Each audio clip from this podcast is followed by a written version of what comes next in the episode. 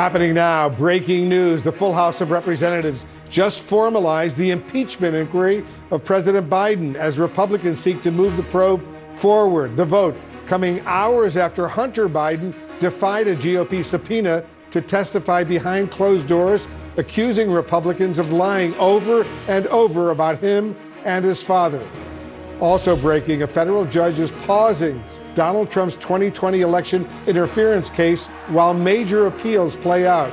The order could delay Trump's scheduled March trial date, potentially pushing it closer to Election Day. And President Biden meets with the families of American hostages held by Hamas amid new fractures in his relationship with the Israeli Prime Minister Benjamin Netanyahu over the war in Gaza. Welcome to our viewers here in the United States and around the world. I'm Wolf Blitzer. You're in the Situation Room.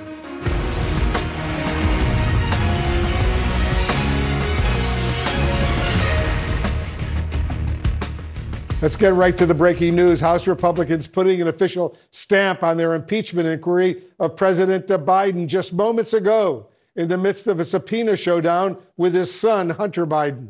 CNN's Melanie Zanona is following it all for us up on Capitol Hill. Melanie, give us the very latest. Yeah, there was a big vote here in the House just moments ago. The House Republican Conference voted in uniform to formally authorize their impeachment inquiry into President Biden, potentially bringing them one step closer to eventually impeaching the president. Now, every single House Republican voted in support of this, so that is a big win for leadership. And this inquiry, we should note, has been already going on for months after former Speaker Kevin McCarthy unilaterally opened this inquiry back in September. At the time, they didn't have the votes to be able to formally authorize authorize this inquiry. Speaker Kevin McCarthy at the time opted to just forego that step. But a key turning point in recent weeks was this White House letter that said they don't view this inquiry as legitimate because there wasn't a formal vote on the House floor. So Republicans really hoping to strengthen their hand in court with this vote today and also looking to show some momentum for what has been a struggle for them with their impeachment probe. But it is far from certain that Republicans are going to have the votes to actually impeach the president. They have struggled to prove that Biden profited off his son's foreign business deals or took any official actions because of those deals. And so that is why we still have key swing district Republicans saying they are not sold yet on articles of impeachment, Wolf. So, Melanie, what's the next step right now for House Republicans in their investigation of Hunter Biden? So, the chairman of the House Oversight Committee and of the House Judiciary Committee are planning to start contempt proceedings for Hunter Biden after he refused to appear for a closed door deposition this morning. But Hunter Biden did say he was willing to testify publicly and that he just didn't want his testimony to be selectively cherry picked and leaked by the Republican committee. And even though Hunter Biden did not show up for that closed door deposition today, he did appear for some remarks and address the press right outside the Capitol earlier today. Let's take a listen to what he had to say. I've been the target of the unrelenting Trump attack machine shouting, Where's Hunter? Well, here's my answer I am here. There is no evidence to support the allegations that my father was financially involved in my business because it did not happen. I am here to testify at a public hearing today to answer any of the committee's legitimate questions. So, some pretty forceful and remarkable remarks there from the president's son, who we haven't heard a lot from, at least publicly. But the showdown now set to escalate between Hunter Biden and Republicans here on Capitol Hill in the days and weeks ahead, Wolf. Melanie Zanona up on Capitol Hill. Thank you very much. Let's get to the breaking news now in Donald Trump's federal election interference case. The judge ordering a pause until major appeals play out, potentially delaying Trump's March trial date. Here's CNN senior crime and justice reporter Katelyn Polantz. Katelyn, why is the judge making this move? Well, Wolf, essentially, she has to. She doesn't really have another option because in Donald Trump's criminal case, before he goes to trial, the courts have to figure out two things if Donald Trump can even be tried. He was already tried by the Senate. Is that double jeopardy now that he's charged again uh, in a criminal court of law?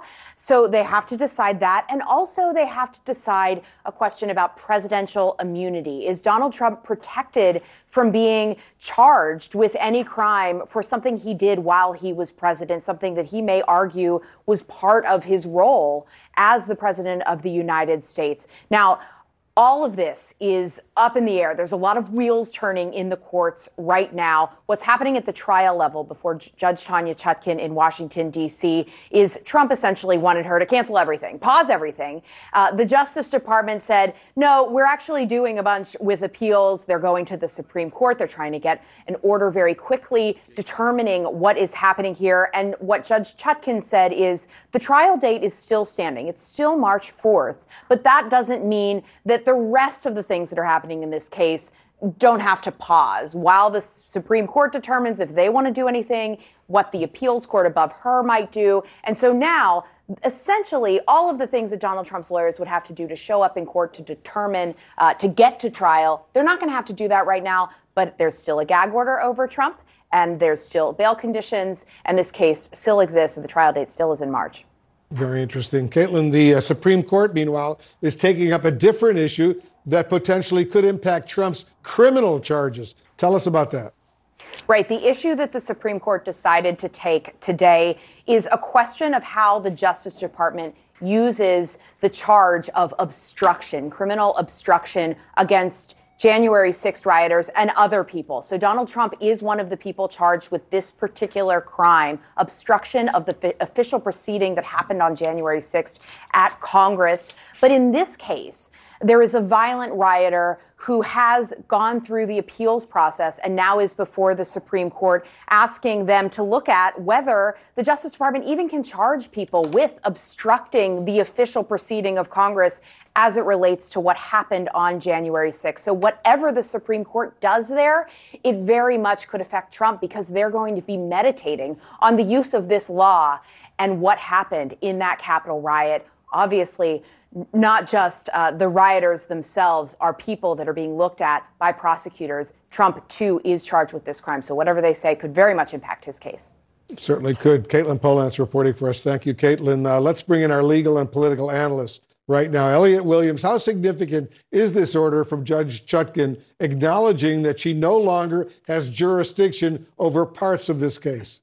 Well, it's significant, Wolf, but it was absolutely the right move. And Katelyn touched on this a little bit. It would be impossible or, or, grossly unwise for a judge to move forward with a case that might have some sort of big legal problem in it. And even if it doesn't have a legal problem in it, you have to give an appellate court, a higher court, the opportunity to at least consider, have considered the questions uh, that, that are outstanding in the case. And so she sort of had to do this. Um, it would have been a pretty profound mistake if she'd allowed the trial to proceed and then learned from an appeal court that the whole thing should have never happened in the first place. So most judges, I would think, would have would have taken the same step. And I think, you know, we've talked about this quite a bit on air over the months. This this was sort of inevitable.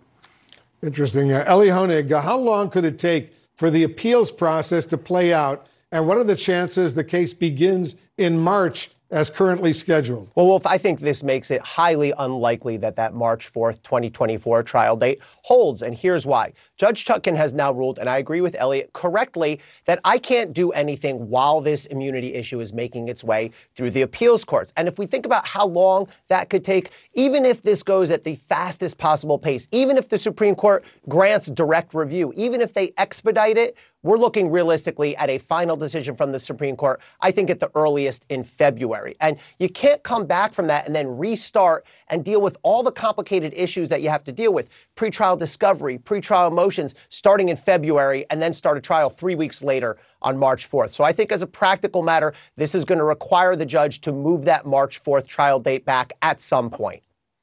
Gloria Borger, Trump's attorneys are arguing against an expedited appeals process, writing, and I'm quoting now this proposed schedule would require attorneys and support staff to work round the clock through the holidays, inevitably disrupting family and travel plans. It is as if the special counsel, quote, growled with his Grinch fingers nervously drumming, I must find some way to keep Christmas from coming. But how? End quote. What's your reaction to that? Well, it's kind of hard to believe that's in a legal brief, but there you go. Uh, now we've seen it. Uh, look, they they want to delay. They the rest of the brief was talking about how there shouldn't be a rush to judgment. This is an important case, and um, you need to have give the time for the counsel to to do their jobs. uh, and for due deliberation, et cetera, et cetera. So look, you know, the, the Trump team, as we've been saying over and over and over again, is about delay. And so that was, uh, you know, just part of their argument, I guess, Wolf. But yeah. there's no doubt where they're headed on this. And Judge Chutkan's ruling today, uh, you know, is is good news for them. Very good news for them. A very creative legal writing, I must say. uh, Elliot, let's turn to this other very significant legal development for Donald Trump today. The U.S. Supreme Court saying it will consider whether a federal obstruction law is being properly used in the January 6 cases. How does this potentially impact Jack Smith's federal election subversion case? Well, it's not uncommon for uh, provisions of laws to be taken up to the Supreme Court, partly because laws are written in a somewhat open ended and vague way, and lawyers, prosecutors, defense attorneys apply individual cases to uh, to laws as they've been written. This is never, uh, as as in so many areas related to Donald Trump and January 6th, uh, this has never really been tested. Uh, the sort of the scope of the obstruction law and the, the, the particular law, as it was was crafted, was written in the context of financial fraud. To be quite honest, um, and certainly there may be questions as to its application here. Now, the court may well rule that um, all of these obstruction cases related to January 6th can still go forward. But, sort of as we were saying earlier, the only entity that can really decide that is the Supreme Court. It's not for uh, even even the lawyers in the case to decide. And so it could have a profound impact on the case, and we'll just have to see how the court ultimately decides it. Yeah, very important point. Uh, Elie, what are the what are special counsel Jack Smith's options here? Well, Wolf, I see three options for Jack Smith here. None of them great, by the way. The first option is to go ahead, try the case. Two of the four counts that he has charged Donald Trump with, as Katelyn pointed out, could be in jeopardy with this Supreme Court ruling. So, option one, try the case, hope for the best, and then hope the Supreme Court doesn't throw out those cases. But it could be that the Supreme Court then has to come back and say, no, that trial was no good. We throw it out. That would be disastrous. Option two, Jack Smith can just drop the two obstruction charges, proceed on the other charges. I don't think he's likely to do that. I think that would be a concession and a sign of weakness. I think Donald Trump would absolutely seize on that as a massive victory. And then option three is to wait until the Supreme Court rules so then he'll know and try the case. But now we're back to the timing issue. But it wouldn't surprise me to see DOJ ask the court to expedite this one as well so they can get a ruling from the Supreme Court, know if they're on firm ground, and then try the case. Uh, Gloria, if this case is pushed back possibly to 2025, that's a big win for Donald Trump, right? Oh, it's what they're it's what they want, of course, you know, because the the thinking goes that if Donald Trump were to be elected president of the United States, then he could just get the charges dropped. He could fire Jack Smith, for example. And then the public would not have had the opportunity to hear any of this uh, evidence. And so I think you know this this is this is their goal to put it off after the election. Interesting. All right, guys, thank you very, very much. We're watching all of these important developments. And just ahead, the U.S. Supreme Court will consider restricting access nationwide to a widely used abortion drug. We're going to take a closer look at the potential impact over a year after the High Court's bombshell decision to overturn Roe versus Wade. Angie has made it easier than ever to hire high quality pros to get all your home service jobs done well. Whether it's routine maintenance, and emergency repair, or a dream project, Angie lets you compare quotes from multiple local pros, browse homeowner reviews, and even book a service instantly. Angie's been connecting people with skilled pros for nearly 30 years. So the next time you have a home project, bring it to Angie to get your job done well. Download the free Angie mobile app today or visit Angie.com. That's A N G I.com. I'm Dr. Sanjay Gupta, CNN's chief medical correspondent. This week on Chasing Life, I'm a health reporter and have been for 15 years. And even I feel overwhelmed by some of the things I read about the stuff we're eating. My colleague Meg Terrell wanted to take a deep dive into something you've probably heard a lot about recently ultra processed foods. There is a lot to learn there, some fascinating stuff, and some of it is probably going to change the way you shop. Listen to Chasing Life, wherever you get your podcasts. The U.S. Supreme Court has just announced it will hear its biggest abortion case since overturning Roe v. Wade. At issue, whether to restrict nationwide access to a widely used abortion drug. CNN's chief legal affairs correspondent Paula Reed has the story. The Supreme Court says it will consider whether to restrict access to a widely used abortion drug. Mifepristone, when taken with another drug, is one of the most commonly used methods of abortion in the U.S. Has this abortion drug been on the market for more than two decades? Yes, 23 years, I think. And has it been used by millions of women during that period? Uh, many millions. Right now, the drug remains available nationwide. The Supreme Court put on hold lower court rulings that would impose restrictions that abortion opponents would like. I am concerned because uh, more than half of the abortions in this country are uh, medical, medicinal. Uh, and these drugs have been legal in our country for years. Last year, the conservative leaning court overturned Roe v. Wade, altering the landscape of abortion rights in the U.S. Now, more than half of states outlaw or severely restrict the procedure. By agreeing to take up the case on mifepristone, the court will once again wade into the abortion debate. A decision, which is expected by July, could put the justices in the middle of the presidential election. Thank you. Where abortion has become a hot issue. I'm pro life. I believe in creating a, a, culture of life. Now you have this tremendous power to negotiate something, and something will be negotiated because we have to bring our country together on this issue. Court got Roe right 50 years ago. And I believe Congress should restore the protections of Roe v. Wade once and for all. Defend abortion rights! Abortion battles are also heating up at the state level. This week, the Texas Supreme Court ruled against a woman who sued for the right to an abortion just hours after she fled the state to get her procedure. There's no outcome here that I take home my healthy baby girl, you know? So, um, it's hard, you know. And this week, the Arizona Supreme Court heard arguments from abortion opponents who want to revert back to an 1864 state law banning nearly all abortions. Abortion is health care. And what that means is that this court's decision will have a profound impact on the ability of pregnant Arizonans to access that health care. State Supreme Courts in Wyoming and New Mexico are also hearing arguments this week on abortion restrictions. And in Michigan, Governor Gretchen Whitmer signed a bill to expand access and repealed a state insurance coverage requirement. Let's protect the freedom to make your own decisions without interference from politicians, and let's get it done. And the decision will come this summer in the middle of the presidential campaign season. So no matter what they decide, this case will impact millions of Americans. But, Wolf, it will be especially important for the presidential frontrunners. Certainly will. Thank you very much. Paula Reed reporting for us. Coming up, CNN's Dana Bash just dove into the abortion issue, Trump, and much more with Republican uh, presidential candidate who just scored one of the most coveted endorsements of this race, Nikki Haley. That's coming up next. Republican presidential hopeful Nikki Haley hit the campaign trail today with the New Hampshire governor Chris Sununu after picking up his key endorsement. Earlier, both sat down for a joint interview with CNN's Dana Bash. And Dana's joining us now live from Concord, New Hampshire. Dana, you pressed the former UN ambassador on Donald Trump's fitness for office. Tell us about that.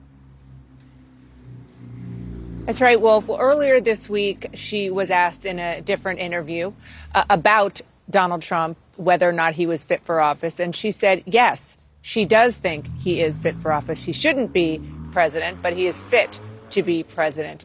And when I when I asked her about that, asked her to clarify that, Wolf, uh, she s- suggested that she was talking about his mental capacity, his physical abilities. And then I asked this follow up question. So when you say fit to be president, that he is, you're talking about his age and his mental capacity. I think other people, particularly people here in New Hampshire who are looking for somebody other than Donald Trump, don't think he's fit because of his approach, because of his personality, because of his policies. Do you think in those areas he's fit to be president? I don't look at the personal side of things as much as I look what at about the, the policy, at the policy like side. democracy? The reason that I'm running is because after I saw the fall of Afghanistan, after I saw inflation going through the roof, after I saw us lose the midterms so terribly, that's when I said, we have to run. When I look at the situation, the economy under Trump, was it good? Yes, but he put us at $8 trillion in debt to do it, and we're all paying the price for that. I look at the fact that I don't want a president who's going to praise dictators by saying Kim Jong un is his friend or praising the, you know, celebrating the 70th anniversary of the Chinese Communist Party or sitting there saying Hezbollah is smart and hitting Netanyahu when his country's on its knees. With me, I have a different approach. No drama, no vendettas, no whining. Pretty tough there on Donald Trump when it comes to some really fundamental policies and uh, pronouncements, like what he said about uh, Hezbollah after October 7th. Uh, still, she said that she understands, Wolf, that there are people here in New Hampshire uh, and around the country who don't think that she is tough enough on Donald Trump, those who uh, don't like him, and those who do like him thinks that they think that she goes too easy on him. Interesting. I know, Dana, you also asked Nikki Haley about the U.S. Supreme Court now taking up the biggest abortion case since Dobbs. Tell us about that. Well, we talk generally about abortion and the notion that she says that she agrees with the fact that states are dealing with abortion. I asked her about that case, Wolf, in Texas, uh, where a, a, young mother of two, uh, pregnant, uh, sued to try to get a, an abortion because uh, the health of the of the fetus, she was told, uh, it was fatal. And I asked her about that. She said that women need to be treated more humanely. And so again, I followed up on what that means when it comes to abortion policy. So how do you turn that compassion you talk about, humanizing, into policy? Because, I, like, it just, for example, if you have states' rights, which I understand you both believe in on this issue, um, what do you say to a woman in a state like that who she was able to leave? Who doesn't have the means to leave. I think what you're going to see happen in Texas is what you're going to see in some other states that went on the pro life side is they're going to go and look at okay, when you have the exceptions of rape, incest, life of the mother, medical Mm-hmm. conditions like Texas had the medical side of it is they're going to get more detailed on it. They're going to go and say, okay, how can we make sure? And should they? They should. They should look at when the situation between the doctor and the woman sees something that's dangerous that might prevent her from having more babies or might be damaging to her body or something i think you're going to see the medical board make a decision on where is that line. I think you're going to see that play out. Look when you do something in a state it's never perfect right off the bat. You learn how to tweak it. And i think all of these states need to tweak it in a way that our number one goal is how do you save as many babies as possible and support as many moms as possible Dan, Dana, excellent interview indeed. Dana Bash reporting for us. Thank you. I want to bring in two Thanks. of our political experts right now CNN's Audie Cornish and Nia Malika Henderson. Nia Malika, uh, you heard Nikki Haley criticizing Trump on policy. Uh, how did you read that? Well, listen, I think it's about as far as she's going to go. If you look at where the candidates in this race who are going up against Donald Trump, who are most critical of him, somebody like Chris Christie, it really isn't doing any good, right? Uh, Donald Trump in these early state polls, Iowa, New Hampshire, uh, South Carolina, is still way, way up. So if you're Nikki Haley, you can sort of carve out this criticism of him on policy that isn't deeply personal and, and might turn off some of these voters that she is going to try to get. At, at her, I think that the path she ha- has is consolidating the anti Trump uh, vote, but to sort of overtake him completely, uh, she would need some of uh, those voters. It is a tall hill. I think, for her to climb, not only in Iowa and New Hampshire, but also her home state of South Carolina, where early polls are showing that even in that state, uh, Donald Trump is preferred to the former governor, Nikki Haley. It's interesting that both she and Ron DeSantis are also attacking Trump on the economy, which is the thing that in matchups with Biden, voters are saying they remember. And you hear both of them using language saying, well, it was good, but and they're trying to find some kind of, of weakness. Now, speaking of DeSantis, uh, Governor DeSantis uh, today attacked Nikki Haley, and you probably heard him uh, saying she won't be able to win over the conservative Republican base. Listen to this. Listen to this. If it's a choice between Trump and Haley, conservatives are going to go with Trump. uh, even the conservatives that are supporting me, say in Iowa, uh, because they see me as a superior conservative alternative to Trump, they, they are not going to go uh, embrace a candidate who represents the failed uh, Republican establishment of yesteryear. What do you think?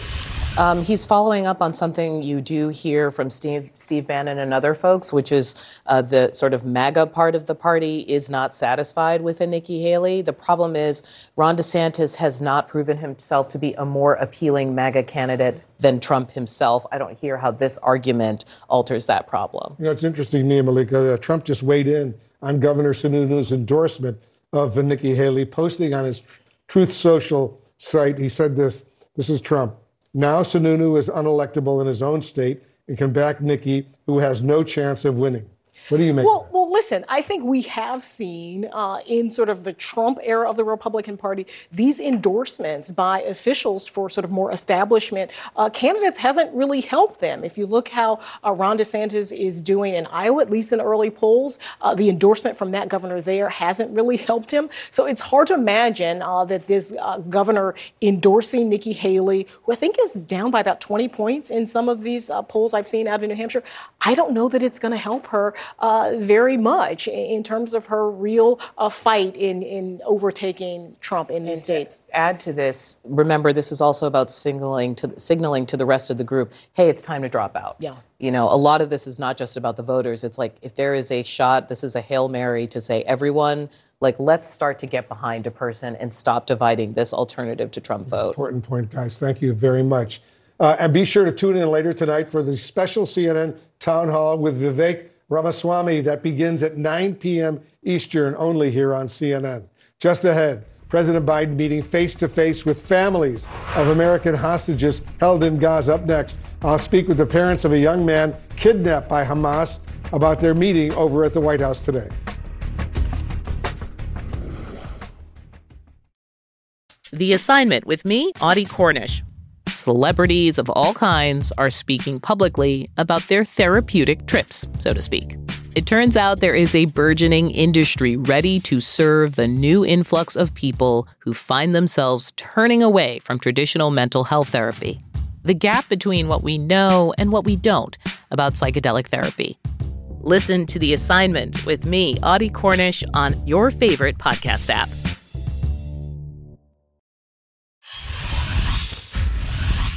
Today, for the first time, President Biden met in person with the families of the eight Americans believed to be held hostage in Gaza. They've been desperately awaiting answers for more than two months now. Among them, the parents of 22 year old IDF soldier Omer Neutra, a dual Israeli and American citizen. Orna and Ronen Neutra are with us right now, and thank you both of us for joining us. So, Orna, can you tell us, first of all, how the meeting with the president went today? Well, um, he spent a lot of time with us. He's uh, very sincere and he was very compassionate. Um, he knows the stories by now. We felt that he knew exactly who we are and uh, who Omer is. Do you think he specifically knew about Omer? Absolutely. Really? I mean, he met with us before um, on Zoom right after the war, uh, right after October 7th, that same week. And, um, and he said, you know, he was very personal then. And uh, I felt like we connected right away from that spot. Interesting. And uh, Ronen, what was your message to the president today? We really wanted to make sure that both the American administration and the Israeli administration are doing everything in their power to bring our kids back. It's been 68 days, 68 days that we don't know anything about the whereabouts of our son, and so many people are asking themselves this, the same question where are our family members? How are they doing? There's no sign of life. We have no idea if they are wounded, if they are uh, you know, in desperate need of, of medicine. It has, we have to see some progress here. And we want to make sure that that's what the administration is, is doing, yeah. everything in their power to, to bring them back. comes home soon. Did you get the sense, Orna, based on the meeting you had with the president today and other family members who were there as well, that uh, you're more encouraged, more hopeful now that your son will be freed? I, I, think it was one message that came clear for the president is that we need to stay hopeful. And I took that to heart. Um, the administration is doing a lot. We need to make sure that um, the negotiations restart uh, to bring the hostages home. It's urgent, like Onan said. Certainly is. It's so painful. My heart goes out Yeah. to, to both of you. Ronen, CNN is learning that Hamas is not responding at all to the latest attempts to try to restart uh, the negotiations to, to impose another little pause, for example. Uh, and so they're they're not they don't want to free any more of the women specifically uh, uh, before other groups. So what what is your reaction to that?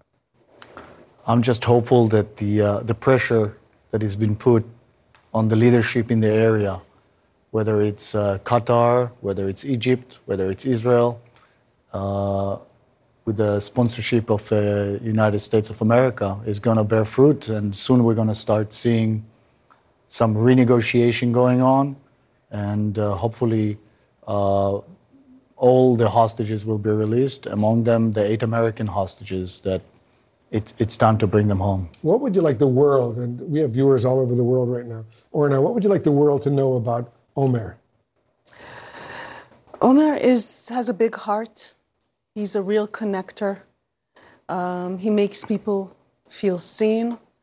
I've been hearing that for so many uh, kids that he's had um, connection with them. Um, you know, it's we're ending Hanukkah now, and uh, we need a miracle. We're heading into the holiday season. Um, you know, we, we really feel that it's time for to make things happen. I hope he comes home soon. Thanks to both of you very much. Good luck. Uh, I really appreciate your joining us for this conversation. Coming up, uh, a CNN exclusive new audio of critical witness testimony in the Trump fake electors investigation. The lawyer Kenneth Chesebro sharing new details with prosecutors about then President Trump's briefing on the scheme to overturn the 2020 presidential election. Tonight, we have exclusive new reporting on key witness testimony on Donald Trump and the 2020 fake electors plot. CNN obtaining audio of Michigan prosecutors interviewing Kenneth Chesebro, the lawyer who helped devise the scheme. CNN's Marshall Cohen broke the story for us. He's joining us now live. Marshall, what did Chesebro tell investigators, and how significant is this? Hey, Wolf, Chesebro described what he called a photo op gone wrong. This was back in December 2020. He was in the Oval Office with a group of attorneys from Wisconsin who had just unsuccessfully tried to overturn the results in that state. Before they went in for this photo op, they were told do not give Trump any hope about overturning the election. Do not indulge this idea that somehow he could still win. Wolf, some of the people in the room followed that instruction, some people didn't. Let me play for you this first clip of Chesebro describing what Trump's lead attorney in Wisconsin, Jim Troupis, told the president about that state. It's clear that um, Troupis personally told the president there was zero hope for Wisconsin. As part of this message, I, I think, crafted to try to get him to concede or just you know give up this this, this long shot challenge. So there was a there was a conscious effort to um, deflect him from a sense of any possibility that he could pull out the election. Zero hope. Doesn't get stronger than that. But then the conversation shifted to Arizona, and that's when Chesebro chimed in. He had a very different take on the situation and started actually briefing Trump about the fake electors scheme that he had helped devise. Here's Chesebro describing what he told the president. I, I ended up explaining that Arizona was still hypothetically possible because the alternate electors had voted. And I explained the whole logic because the alternate electors had voted, we had more time to win the litigation. So he, so it was, I think, clear in a way that maybe it hadn't been before that we had till January 6th to, to win. So, this is critical new evidence from a very important witness who was there with Donald Trump. Look, Trump could use some of that to help his criminal case in D.C. that Jack Smith filed. Uh, he could argue that some people, trusted people, lawyers like Ken Chesebro, were telling him to keep fighting. But you can't ignore the other part of that conversation where he was told that he lost over and over and over. The indictment is filled with those examples. That's why prosecutors say that Trump knew he lost, but tried to stay in power anyway. Wolf? Very strong reporting, Marshall. Thank you very much, Marshall Cohen, reporting for us. There's other important news we're following tonight. A visibly shaken Georgia election worker testifying about the racist messages and threats she received after she was smeared by Rudy Giuliani in the aftermath of the 2020 election. Brian Todd is looking into this important story for us. Brian, the testimony from yesterday was already very disturbing. How bad did it get today? It got just as bad or worse, Wolf. Today, it was Ruby Freeman's turn to testify after her daughter, also a former Georgia election worker, took the stand yesterday. And Freeman's accounts today were horrifying. We have to warn viewers that some audio in this piece is disturbing. The truth will come out. Tonight, more damning testimony against former Trump attorney Rudy Giuliani. Ruby Freeman, a former election worker in Georgia, read for the jury some of the racist, threatening messages she received after Giuliani's public statements in the wake of the 2020 election. Statements targeting her and her daughter, fellow election worker Shaye Moss. Appearing visibly shaken on the stand, Freeman read a message saying, quote, Hope they lock you up and throw away the key, you disgusting expletive traitor. Their testimony is extremely compelling. They present an emotional picture. They were a volunteer and a temporary employee. They were working on elections and the administration of elections, and they had to move out of their homes. They were the subject of intense threats to their physical harm, to their physical safety. Freeman read another message quote, Pack your S. They are coming for you. I'm not far behind. I'm coming for you also. Trash will be taken to the street in bags. Then Freeman herself said, I took it as though they were going to cut me up and put me into trash bags and take it out to my street. Also today, a recording was played in court of a call between former President Donald Trump and Georgia Secretary of State Brad Raffensperger. A call made in January 2021, where Trump mentions Freeman's name 18 times while attacking her. Ruby Freeman, that's uh, she's a vote scammer a professional vote scammer and hustler, Ruby Freeman. This follows testimony from her daughter, Shaye Moss, yesterday about the threats they've received and the playing in court of threatening voicemails sent to both mother and daughter. Have a nice life.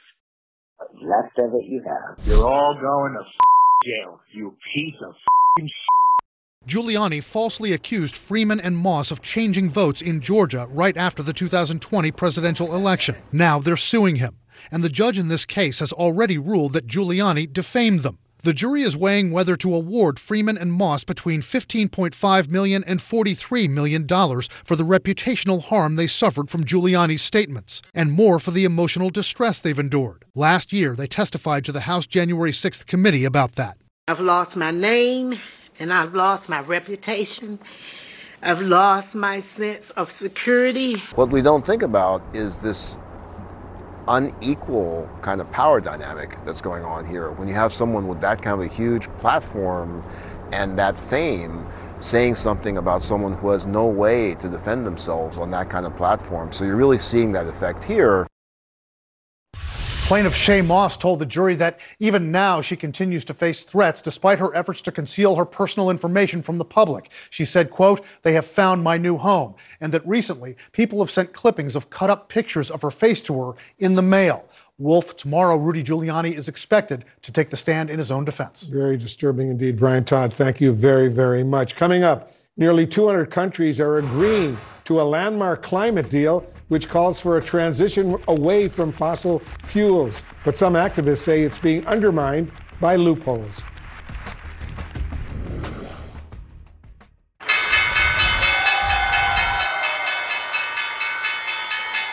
A record setting close on Wall Street today, the Dow hitting an all time high, gaining more than 500 points to surpass 37,000, the first time it has ever reached that mark.